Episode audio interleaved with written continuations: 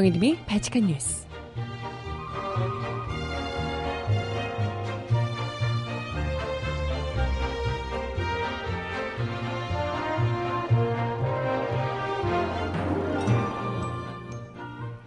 여러분 안녕하세요. 발칙한 뉴스 정혜림입니다. 더불어민주당의 투톱인 추미애 대표 그리고 우한식 원내대표가 김희수 헌재소장 후보자의 임명동의안이 부결된 직후 국민의당을 향해 쏟아냈던 발언에 유감을 표명했습니다. 국민의당도 이에 화답해서 임명동의안 처리 절차에 응하겠다고 밝혔는데요.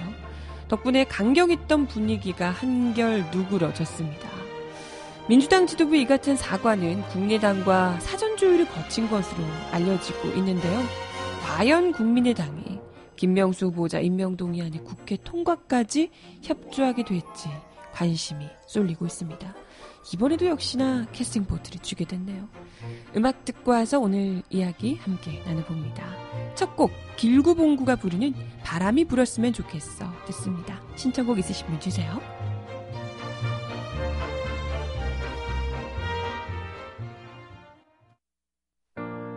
웃는 모습이 너무 아름다운 그런 너를 기억하 면서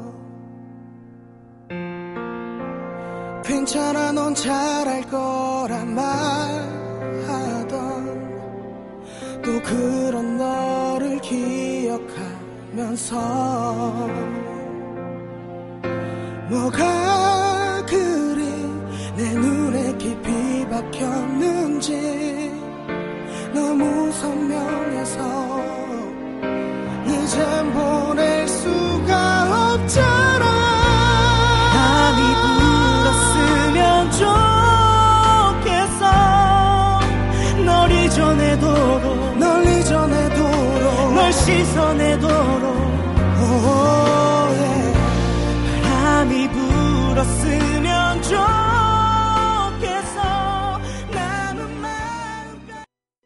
네, 첫 곡으로 길구봉구가 부르는 바람이 불었으면 좋겠어. 첫 곡으로 듣고 오셨습니다. 신청곡 잠시 후에 전해드려 보도록 할게요.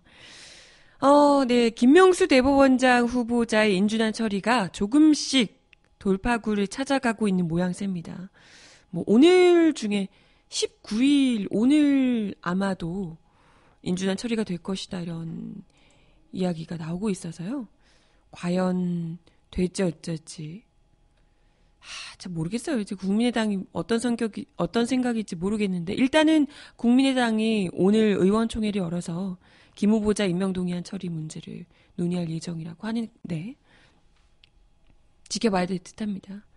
뭐 문재인 대통령이 직접 대법원장 인준의 시급함을 호소하기도 했었고 그리고 이어서 더불어민주당 추미애 대표 역시 그 국민의당 을 향해서 땡깡 뭐 이렇게 이야기했던 발언을 사과하며 그걸 또 이제 뭐 사전에 조율을 해서 뭐 사과를 하고 공식적인 사과를 하라 뭐 이랬겠죠. 사과하고 그러면 이제 우리도 뭐 하겠다 뭐 이렇게 해서 조금 풀려가고 있는 모양새가 아닌가 이런 생각이 드는데요.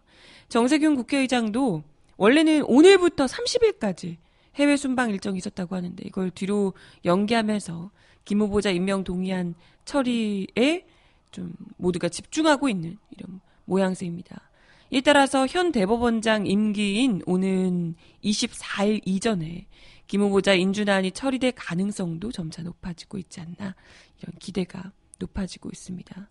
근데 사실 모르겠어요. 그때 추미애 대표가 뭐 땡깡 발언 이런 이야기를 했던 것도 아니 사실 뭐 글쎄 고급지게 뭐 적절히 돌려서 체면 치레하면서 그러시면 아니 듭니다. 뭐 이렇게 이야기를 할 수도 있었겠지만 사실 뭐랄까요?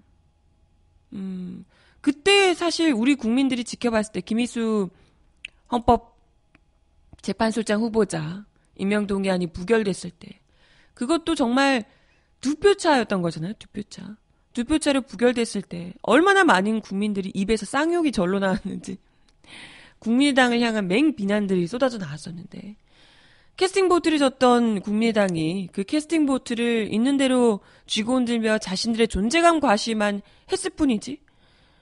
그걸로 향한 그 어떤 그에 대한 책임을 질 생각이 전혀 없다는 것을 보여준 행위였잖아요, 사실상. 많은 이들이 그에 대해서 공분을 했었고, 그죠?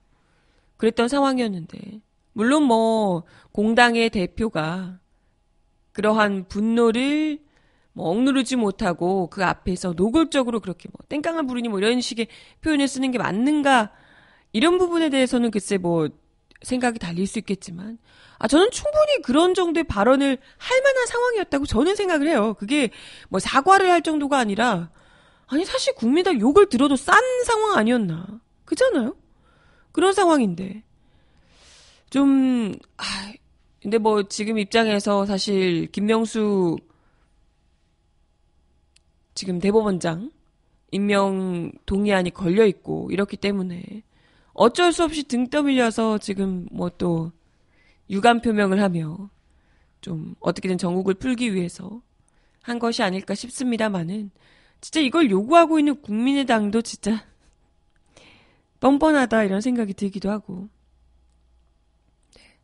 아무튼 일단 김명수 후보자에 대한 인사청문 보고서가 여전히 국회 인사청문 특별위원회 계류 중에 있고요. 민주당, 국민의당, 바른정당이 김 후보자 청문 채택, 청문 보고서 채택에 협조하자는 입장이지만 자유한국당은 아예 청문 보고서 채택조차 응할 수 없다고 버티는 상황입니다. 그래서 좀 멈춰 있다가 그나마 뭐 추 대표가 유감을 표명하면서 조금 진전이 된 상황이고요.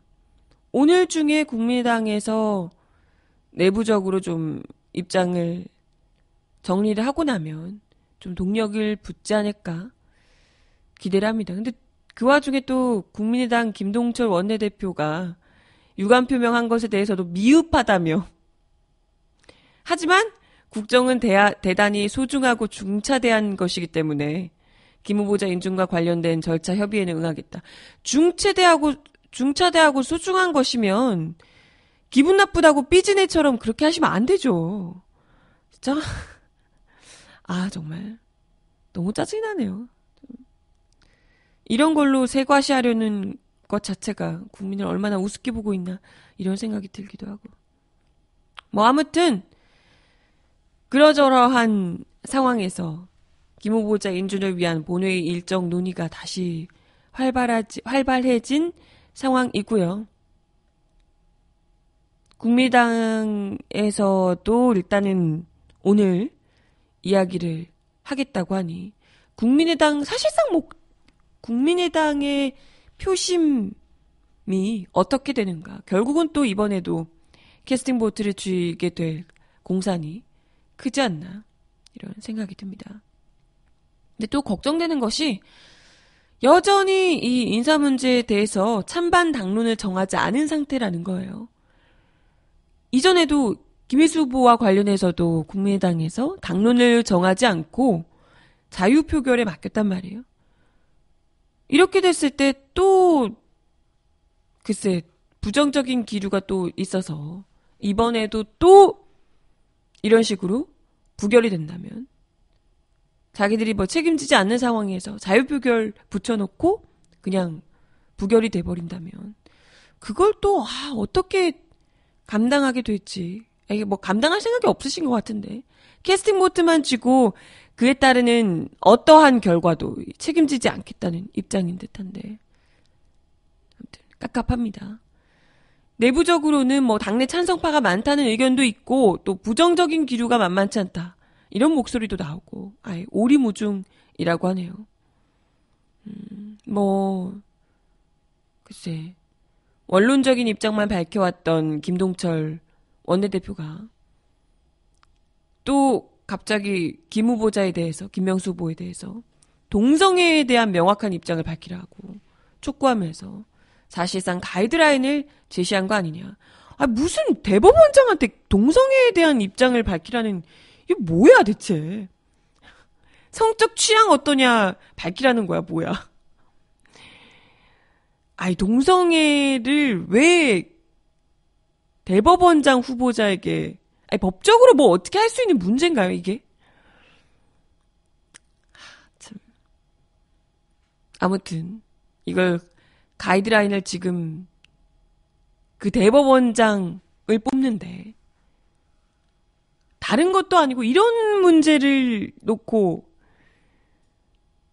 하, 참, 입장을 밝히라고 김동철 원내대표가 얼마나 흠잡을 게 없으면 이런 걸 가지고 했을까 싶기도 하고요. 아무튼 진짜 좀 걱정스럽네요. 오늘 중에 어쨌건 뭐 의원총회를 열고 의견을 모은다고 하니 좀 지켜봐야 될 것 같고요. 어, 의원총회에서 의원 개개인이 김 후보자에 대한 찬성과 반대 입장을 설명을 할 예정이라고 하니 오늘 의원총회가 끝나면 캐스팅 보트를 쥐고 있는 국민의당의 안개 속 그 사정도 대충 나오게 되지 않을까 이런 생각이 듭니다. 아, 네. 아무튼 제2의 김희수 사태가 나오게 된다면 정말 국민들이 하, 어마어마한 공분을 국민의당에게 쏟아내게 될 것이다. 라는 걸 분명히 아셔야 할 거예요. 응? 분명히 알아야 할 거다, 진짜. 네. 음악 하나 듣고 와서 이야기 이어가 보겠습니다. 이시안이 부르는 와인이라는 곡 신청을 하셨는데요. 듣고 오겠습니다.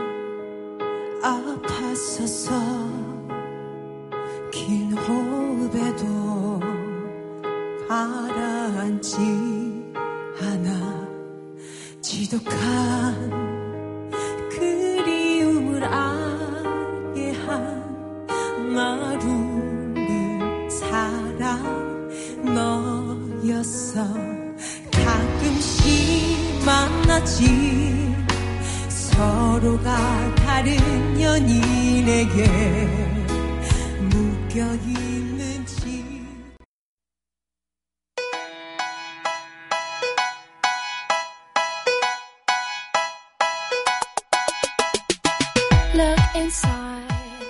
이 사람 왜 이럴까요? Cause we're so uninspired, so sick and tired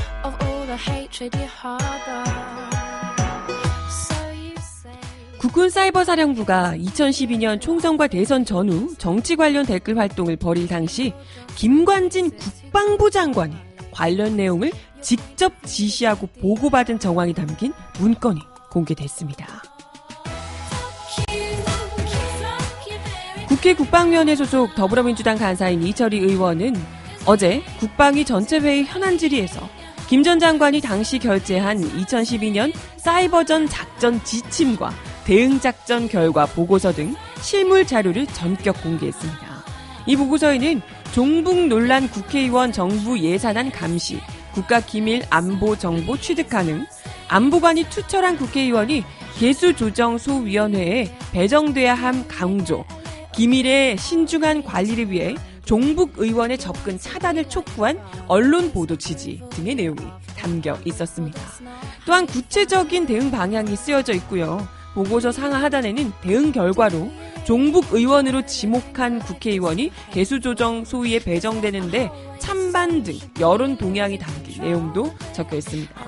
이 의원은 닭, 당시 작전 근무 상황 일지에는 이 보고서를 장관에게 전달한 사실이 명백하게 기재되어 있다며 특정일에 장관이 수행하는 해군 소령의 연락처를 기재하면서 보고서 열람 여부를 해당 소령에게 확인하라는 내용까지 담겨 있었다고 말했습니다. 이 의원은 또 2012년 총선 대선 등에 활용한 군무원을 대거 선발한 후 이들이 기무학교에서 교육을 받을 때 김 전 장관이 직접 찾아가 정신교육을 시켰다며 기무학교가 설립된 1953년 이후 장관이 직접 기무학교 강연을 한 것도 이것이 유일하다라고 밝혔습니다. 야, 정신교육하겠다고 대단하죠? 이어 김전, 김전 장관은 18대 대선이 끝난 직후인 2013년 1월 사이버사 530 심리전단으로 직접 방문했고 이 역시 사이버사가 설립된 2010년 이후 유일하다라고 말했습니다. 얼마나 이 여론 공작에 국방부 장관이 직접 공을 들여서 공을 들여서 준비를 하고 계획하고 했는지를 똑똑히 보여주는 사례죠. 이 의원은 사이버사 댓글 활동 개입과 관련해 김 전 장관을 올해 국정감사 증인으로 신청한 것으로 전해졌습니다.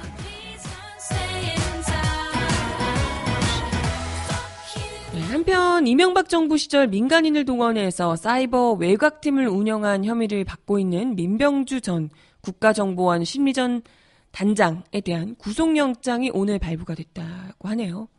심리전단에서 외곽팀을 담당해온 전 국정원 직원과 민간인 외곽팀장에 대한 구속영장은 하지만 모두 기각이 됐다는 소식입니다. 어, 서울중앙지법 오민석 영장 전담 부장판사. 아, 이분 또 나오네요. 원세훈 전 국정원장 등과 함께 2010년에서 2012년 외곽팀의 불법 선거운동과 정치관여 활동을 하고 그 대가로 수십억 원의 활동비를 지급한 혐의 등을 받는 민전 단장에 대해 상당 부분 범죄 혐의가 소명되고 도망 및 증거인멸의 우려가 있어서 구속의 사유와 필요성, 상당성이 인정된다며 오늘 새벽에 구속영장을 발부를 했습니다. 네. 일단 그래서 뭐 이분이야 이제 구속 영장이 발부가 돼서 구속이 되긴 했는데 어제 민전 단장이 구속 전 피의자 신문을 받기 위해서 검찰에 출석을 하면서 원전 단장 등 윗선 지시를 묻는 질문에 아무런 답변을 하지 않았었다고 하는데요. 네. 하지만 민전 단장과 함께 실질 심사를 받았던 다른 분들은 피의자가 범행을 인정하며 구속영장 청구 이후 피해 금액을 전액 공탁한 점 등에 빌어서 구속의 사유와 필요성, 상당성을 인정하기 어렵다. 뭐 이런 이유 등을 들어서 기각 사유를 설명했다고 하네요. 아무튼 뭐 박근혜 정부 청와대가 예, 이명박 정부, 이명박 정부에서 청와대가 이런 심리전단뿐만이 아니라 국정원 등등 해서 국정원 그리고 국방부까지 전방위적으로 국가 권력을 이용해서 여론 공작을 해왔다는 것이 이제 뭐 거의 노골적으로 적나라하게 구체적인 사례들이 드러나고 있는 상황이라서 이명박 전 대통령 역시 빠른 시일 내 구속 수사가 그야말로 필요하지 않을까 생각을 거듭 하게 됩니다. 이제 이렇게까지 했는데 피해 나갈 때가 있을까? 지금 뭐 국방부에서도 이렇게 구체적인 아니 국방장관이 직접 지시를 해서 보고 다 받았다는 게 드러난 상황이고 국정원도 내부적으로 지금 다 드러나 있는 상황인데 뭐 이걸 이명박 전 대통령이 지금 피해갈 수가 없지 않을까요? 피해가면 피해갈 수 없는 것 아닌가 당연히. 네. 음악 하나 더 듣습니다. 이승환이 부르는 텅 빈 마음 신청하셨어요.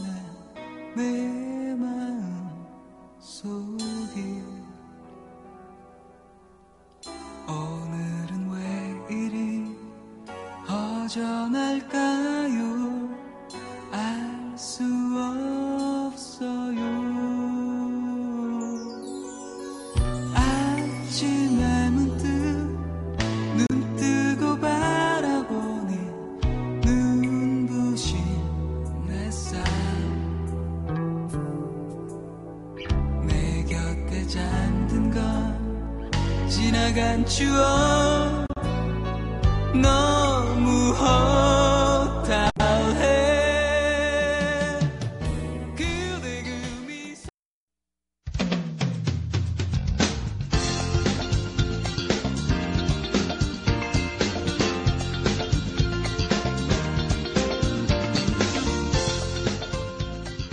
정은아의 바칙한 브리핑.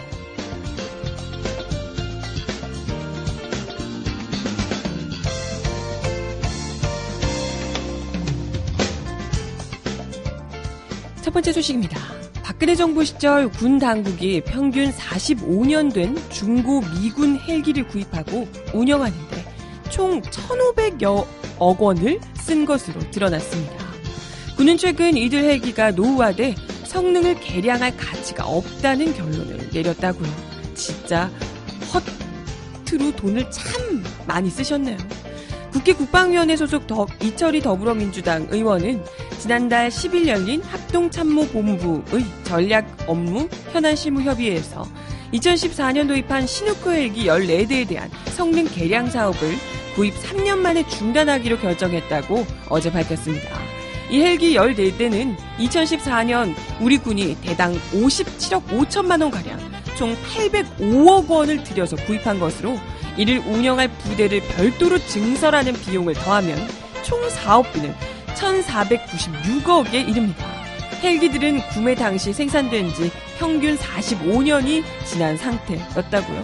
이런 고물 헬기를 그 57억 5천만 원씩을 들여서 대당 가져왔다는 거잖아요. 들여왔다는 거잖아요. 이런 호구도 호구도 이런 걸로 이렇게 돈 고물 사오면서 안보 지키겠다고. 아우 그래 그러셨어. 한국국방연구원이 사업타 당성 조사를 해보니 대당 166억 원을 들여서 성능을 개량하더라도 기체 노후화로 남은 수명을 담보하기 어렵다고 판단했다네요. 그냥 쓰레기를 그냥 가지고 온 거예요, 진짜.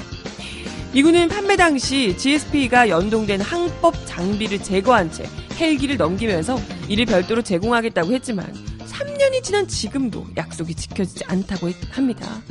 얼마나 우리를 호구로 생각을 했으면 그렇겠지. 쓰레기를 이 정도 돈을 주고 사오는데 얼마나 호구 같겠어. 이 의원은 2012년 7월 미군으로부터 중고 헬기 판매 제안을 접수한 직후 김관진 당시 국방부 장관이 구두로 전력 소요 검토를 지시했다며 관련 공문도 함께 공개했습니다.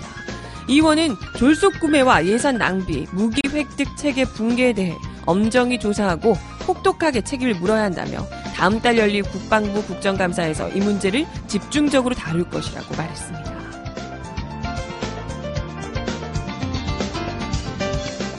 다음 소식입니다. 검찰이 박근혜 전 대통령 재임 기간 중 청와대 관제 시위 지원 의혹을 즉 화이트리스트를 확인하고자 엄마 부대로 불리는 주옥순 대표를 소환했는데요. 어제 검찰 등에 따르면 서울중앙지검 특수 3부는 이날 오전 주 대표를 불러 조사했습니다. 주 대표는 해명할 것도 없다. 돈 떼먹은 것도 아니고 거리낄 것 없다. 검사와 만나 다 얘기할 것이다. 라고 이야기를 했답니다. 정말 예, 뻔뻔하시죠? 정말 잘못한 것 없다 이런 건데요. 청와대 측이 정경련을 통해 보수 성향 단체를 지원하도록 대기업을 압박했다는 의혹을 수사 중인 검찰은 현재 관련 단체 지원금 출처와 사용처 등을 파악하고 있습니다. 검찰은 지난 14일에도 보수단체 지원과 관련해 CJ와 SK그룹 임원을 참고인 신분으로 불러서 조사한 바 있습니다. 앞서 박영수 특검팀은 청와대 정무수석실 주도로 2014년부터 지난해 10월까지 정경련을 통해 대기업 지원금 68억 원을 모급해 특정 보수단체 지원했다는 내용을 공개한 바 있습니다. 이에 따라 검찰은 이 사건을 형사 1부에서 특수 3부로 재배당해 추가 보완 조사에 나섰습니다. 또한 최근 청와대에서 발견된 문건에는 보수동객 육성 프로그램 활성화, 보수단체 재정 확충 지원 대책, 신생 보수단체 기금 지원 검토 등 박근혜 정부의 화이트리스트와 관련한 내용이 다수 포함된 것으로 전해지고 있습니다.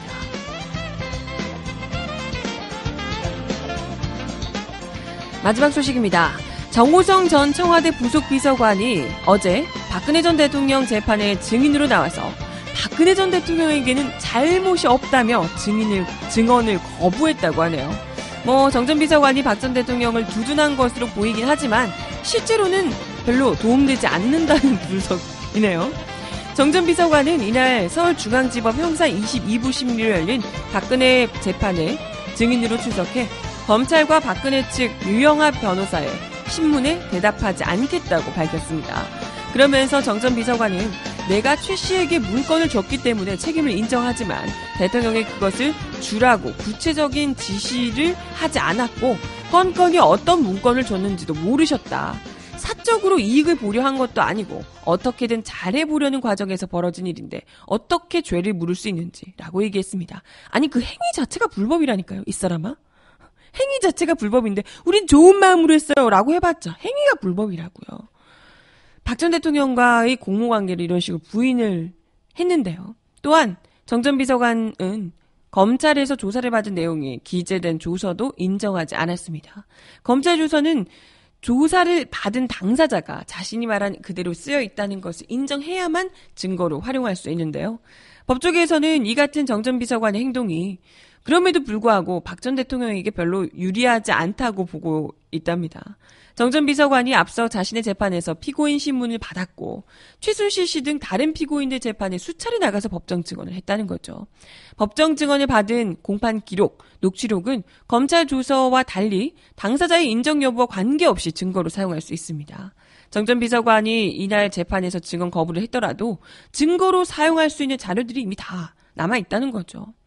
공모 관계에 대한 정전 비서관 주장도 재판부가 다 판단할 몫이기 때문에 뭐 글쎄 이러한 증언 거부가 영향을 미치게 됐지 미지수다라는 겁니다.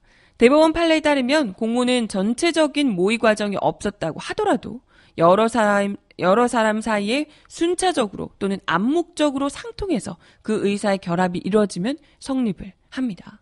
이러한 공모가 이루어진 이상 실행 행위에 직접 관여하지 않은 사람도 다른 공모자의 행위에 대해 공동 정범으로써 이 형사적 책임을 질 수 있게 됩니다. 그래서 뭐 정전 비서관의 말대로 박 전 대통령으로부터 구체적인 지시를 받지 않았다 하더라도 공모 관계가 인정될 여지가 있다는 거죠. 뭐 혐의를 인정했다가 부인하고 또 다시 인정하고 뭐 정전 비서관이 수차례 입장을 바꾼 상황이기 때문에 이에 대해서 정전 비서관 측 강갑진 변호사 역시도 어제 공판 아, 지난 1월 18일 공판에서 그동안 피고인이 공모관계에 대해 일반인의 인식과 법률적 인식, 인식 간에 혼동이 있었다. 이건 뭐야 또. 근데 그러면서 어느 쪽이 유리할지를 재느라고 이랬다 저랬다 하는 모양이에요. 그래서 혐의는 인정하고 다만 대통령과 공모했다는 부분은 재판부의 판단을 맡긴다라고 밝힌 바 있습니다. 정작 박근혜 전 대통령 측은 정전 비서관 신문에 신문을 통해 검찰 기소가 잘못된다는 것을 밝혀야 하지만 그 기회를 날려버린 셈이 됐습니다.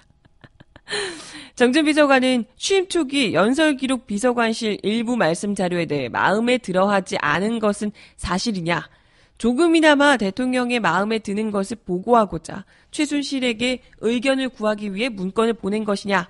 라는 등등 박근혜 전 대통령에게 유리한 질문, 유영, 유영아 변호사가 내놓은 질문에 대해서도 아무런 답을 하지 않았다고 하네요. 어, 이거 뭐지?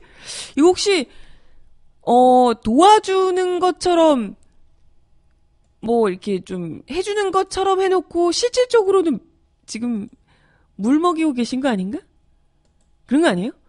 도와주는 척 하면서 알고 보니 돌려가기를 하고 있는 거 아닌가? 이런 생각이 살짝 들기도 하고. 신기한데? 일부러 이러는 거 아니야? 네. 음악 하나 더 듣겠습니다. 여자친구의 노래 귀를 기울이면 들어요.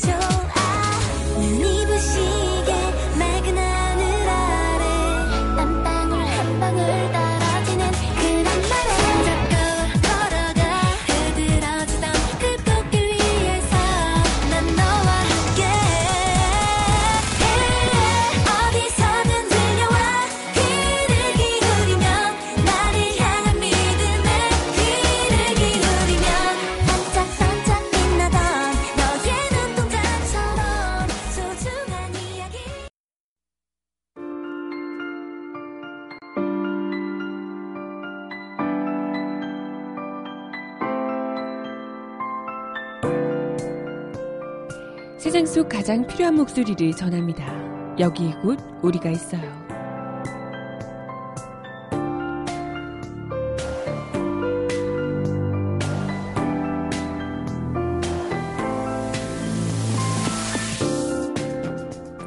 (2000) 2006년 철도공사의 외주화와 정리해고에 맞선 KTX 승무원들의 싸움이 올해로 11년째 접어들었습니다.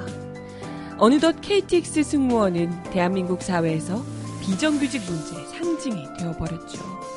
하지만 여전히 안전과 직결된 KTX 승무 업무는 외주화돼 운영되고 있으며 정리해고를 당한 승무원들은 여전히 복직을 외치고 있습니다. 이런 가운데 시민사회와 종교계, 정치권이 한데 모여 이 문제를 어떻게 풀어나갈 것인지 논의하는 자리가 어제 마련이 됐습니다. 어제 국회의원 회관과 제9간담회의실에서 KTX 승무 업무 직접 고용 및 해고 승무원 문제 해결 국회 토론회 2017이 열렸습니다. 이날 토론회 발제자로 나선 김혜진 전국 불안정 노동 철폐연대 상임 집행위원은 11년 된 KTX 해고 노동자, 해고 승무원의 문제의 책임은 철도공사에 있다고 주장했습니다. 강문대 민주사회를 위한 변호사 모임 사무총장은 정부가 발표한 공공부문 비정규직 정규직 전환 추진 계획은 생명안전 업무의 직접 고용 원칙도 천명하고 있는 만큼 KTX 승무원 직접 고용 문제 해결은 지금이 적기라고 강조했습니다. 휴일 또는 근무에 앞서 잠시 시간이 있는 60여 명의 KTX 승무원들도 토론에 참여해 열띤 토론 분위기를 형성했는데요. 11년째 해고 상태에 있는 30여 명의 해고 승무원 중 10여 명도 토론에 참여를 했습니다. 해고 승무원인 김승하 KTX 열차 승무지부 지부장은 이제 우리는 그저 고객에게 웃으면서 인사하는 그 꽃과 같은 존재로 이용당한 철 모르는 소녀들이 아니라며 우린 당당한 여성 노동자로 성장했고 비정규직 문제를 알리는데 큰 역할을 하고 있으며 여전히 KTX 안전을 담당하는 승무원으로 돌아갈 수 있기를 염원하며 오늘 하루도 거리로 나서고 있다고 말했습니다. 2006년 대학 다닐 때 학생회 선전물 한 번 쳐다보지 않았던 우리가 파업을 시작했고 수차례 점거, 단식, 삭발, 고공농성, 쇠사슬 투쟁, 연행, 구속영장, 수배를 겪었습니다. 1억 원이 넘는 빚이 생겼고 친구를 잃었습니다. 11년 동안 결혼도 하고 아이도 낳고 새로운 삶을 꿈꿔보지만 여전히 꼬리표처럼 따라다니는 해고 KTX 승무원이라는 무게 너무 무겁습니다. 김영선 KTX 열차 승무지부 전 상황실장의 말입니다. 그는 토론회 현장 증언에서 2006년 3월 1일부터 나의 시계는 멈췄다며 이같이 얘기합니다. 그는 2003년 당시 조선일보와 공무원 채용란에 철도청이 낸 국책사업 KTX 승무원 채용 광고를 접하고 지원을 했고요. 4,600여 명의 지원자 중 13대 1의 경쟁률을 뚫고 승무원이 됐지만 사용자는 철도청이 아니었습니다.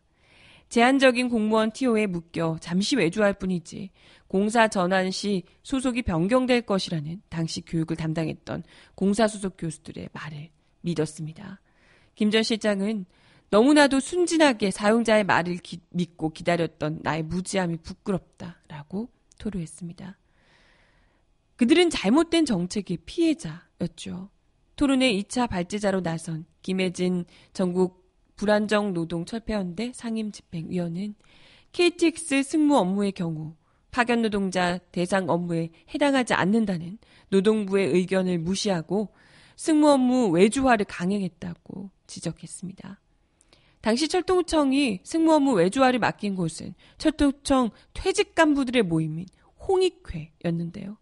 그런데 마치 철도청은 자신들이 채용의 주체인 것처럼 광고를 낸 거죠. 김혜진 위원은 위법을 감수하거나 혹은 문제를 감추는 방식으로 대응한 것이라며 따라서 이후 발생한 문제 책임은 철도공사에 있다라고 강조했습니다.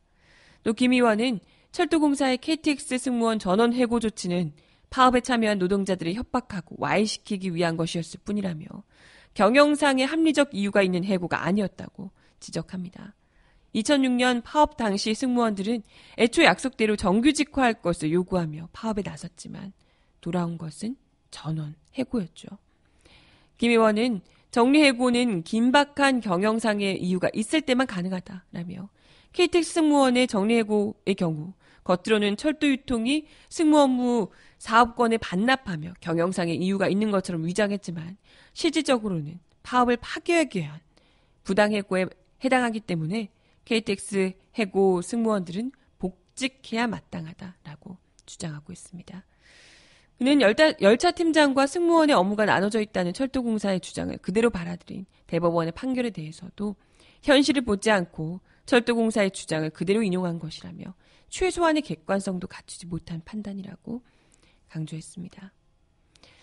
하, 무려 11년이나 싸우면서 여전히 KTX로 철도공사로 돌아가기 위해서 기다리고 있는 2006년 3월에 멈춰져 있는 시계를 가지고 있는 이 해고 노동자들이 언제쯤 돌아갈 수 있을까? 특히나 KTX 해고 노동자들처럼 이러한 자회사를 자회사라고 해야 될까요? 어쨌든 직접 고용이 아닌 외주화를 통해서 KTX 승무원들이 고용이 됐고 특히나 문재인 정부에서 이야기하는 것처럼 이러한 안전 승객들의 안전과 직결되는 이런 업무에서 외주화가 되어 있다라는 것이 굉장히 위험한 부분이라는 걸 우리가 뭐 대구 지하철 사고든 세월호 참사든 이런 것에서 많이 보잖아요. 그렇죠? 너무나도 국민의 안전과 직결되는 문제이기 때문에 그 누구보다도 가장 직접 고용이 돼야 하고 그렇기 때문에 가장 1번으로 KTX 해고 승무원들이 다시 복직되는 11년 만에 복직되는 모습을 꼭 2017년에는 보고 싶습니다. 하여튼 뭐 토론회에 더불어민주당 우원식 원내대표가 참석해서 KTX 문제 해법을 찾고 노동이 존중받는 사회를 만들기 위해 최선을 다하겠다 뭐 이야기를 했다고 하는데요. 문재인 정부에서 어찌됐건 시작부터 특히나 이런 이야기를 거론을 했던 만큼 특히 노동 문제에 관심을 가지겠다고 이야기를 했던 만큼 무엇보다도 이분들의 KTX 해고 승무원들의 눈물을 이제는 닦아줄 수 있었으면 간절히 바랍니다. 더 이상 외면하지 않고요. 네. 마지막 곡 들려드리면서 인사를 드려야겠네요. 이 아이가 부르는 노래인데요. 손잡아줘요. 마지막 곡 들려드리며 인사드리겠습니다. Let me hold your hand again and again and again.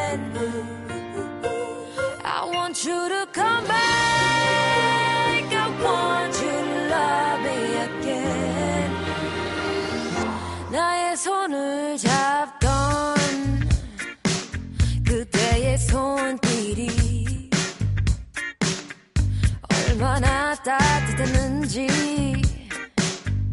다시 알 수 있게. 한 번만 더 손잡아줘요.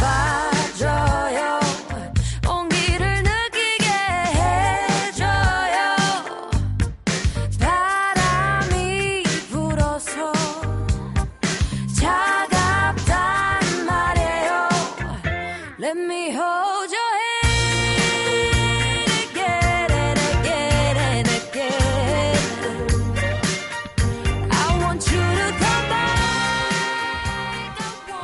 네, 여러분 오늘도 발칙한 뉴스 함께 해 주셔서 감사하고요. 오늘 잠깐 비가 또 온다고 하네요. 네, 다들 우산 챙기셨죠? 나가실 때 우산 챙기시고. 발칙한 뉴스는 내일 10시에 다시 오겠습니다. 오늘도 좋은 하루 보내시고 발칙한 뉴스는 내일 만나요. 안녕. 다시 알고 싶죠. 마지막 그